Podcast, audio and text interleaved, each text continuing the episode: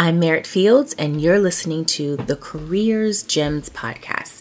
Today, I'm talking to you about those pesky, annoying, ugh, and time consuming cover letters and how to make sure yours is one that stands out.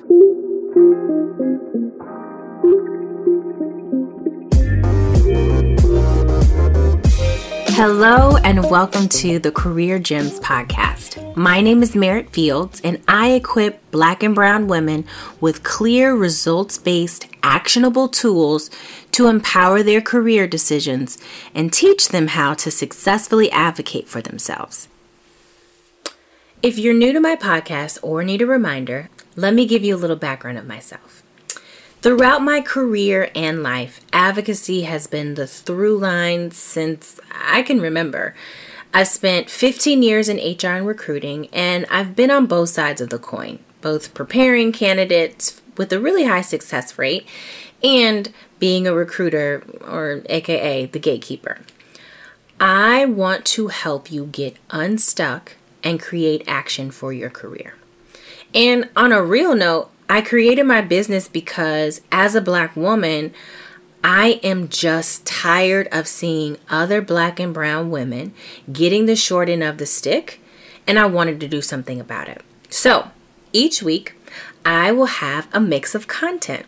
Sometimes there will be special guests dropping knowledge about all things career and sharing their stories. But one thing you can absolutely count on is that each week I will share a question I received and provide tailored recommendations for the best next step. So, if you haven't already done so, make sure you subscribe and tune in weekly. And if you want the opportunity to be featured on an episode, ask me your questions. Check out the link in the description for how you can do so. All right, so let's kick off with the question of the day. This question comes from Amanda. Amanda writes Dear Merritt, what should be included in a cover letter and what is its purpose? Ah, yes, Amanda. The question about cover letters. So, your cover letter is your story. It's the way that you are bringing your personal element to your hiring managers. It's how you're showcasing who you are by sharing something that's not specifically on your resume. And I'm not sure if this is right or wrong, but it feels like a, picking up a little bit of frustration just with the last part of your question around the purpose of it. So let me walk you through my favorite format of a cover letter. So you should break your cover letter up into four specific sections or paragraphs. So paragraph 1, you want to do an introduction and you're mainly talking about your interest for your position. So you want to make sure that you're communicating your excitement for the role. For the second paragraph, you want to give specifics on how exactly you are the right fit for the role. So be careful here because a lot of times I see people are just really reiterating what's already on their resume. So then for you, then you're just taking up really good real estate with stuff that people have already read. You don't want to do that. I don't want that for you. So remember, the purpose of your cover letter is for you to stand out personally. They already have a copy of your resume, so a lot of those things you don't need to reiterate. In this section, I really advise for you to connect to the hiring managers emotionally. You want to talk about how your role or your work for that company is aligned with your personal values and aligned with your passions. So, whatever it is for you wanting the position, and I'm talking about outside of the coins, okay? Whatever it is you want for this position, that is where you're going to share why you're interested in that position. In paragraph three, this section is something that I do a little different. And so, you know, open your mind, but this is one of my favorite ways of looking at a cover letter.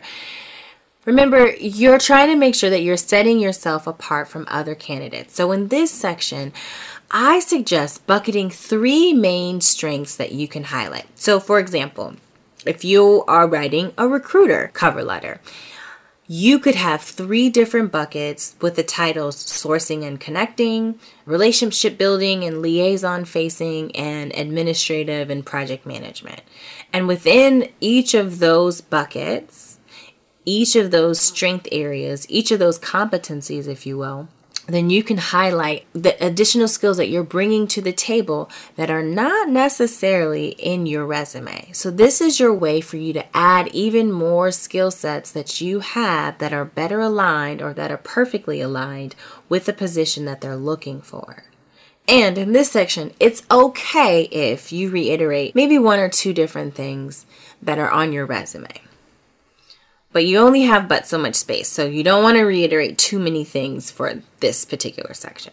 The last section is the closing. You're wrapping up your interest, you're stating that you would love the opportunity to work with them, and you are also, again, showing your excitement for the role. And it's almost your selling pitch of, you know what? Listen, based on everything that I told you, y'all know, just like I know, I would be the perfect fit for this position. And that is where you want to make sure that you're reiterating that in that last paragraph. I will also tell you the more you spend time crafting this cover letter, the more that you will stand out. And one other thing that I just want to make sure it's said is please make sure that you are remembering that you are creating a different cover letter for every position that you're applying to. There is no such thing as a general cover letter. That's the same rule that also goes for your resume. You want to make sure you are tailoring both of these things for every single job that you are applying to. If you're like, what? Don't worry. I have a great freebie that talks all about how you can construct your cover letter and also how you can help with your resume. And you can check that out on my website, merrittfields.com. But I, you know, I also included the link in this episode. So, I hope this really helped answering your understanding of cover letters.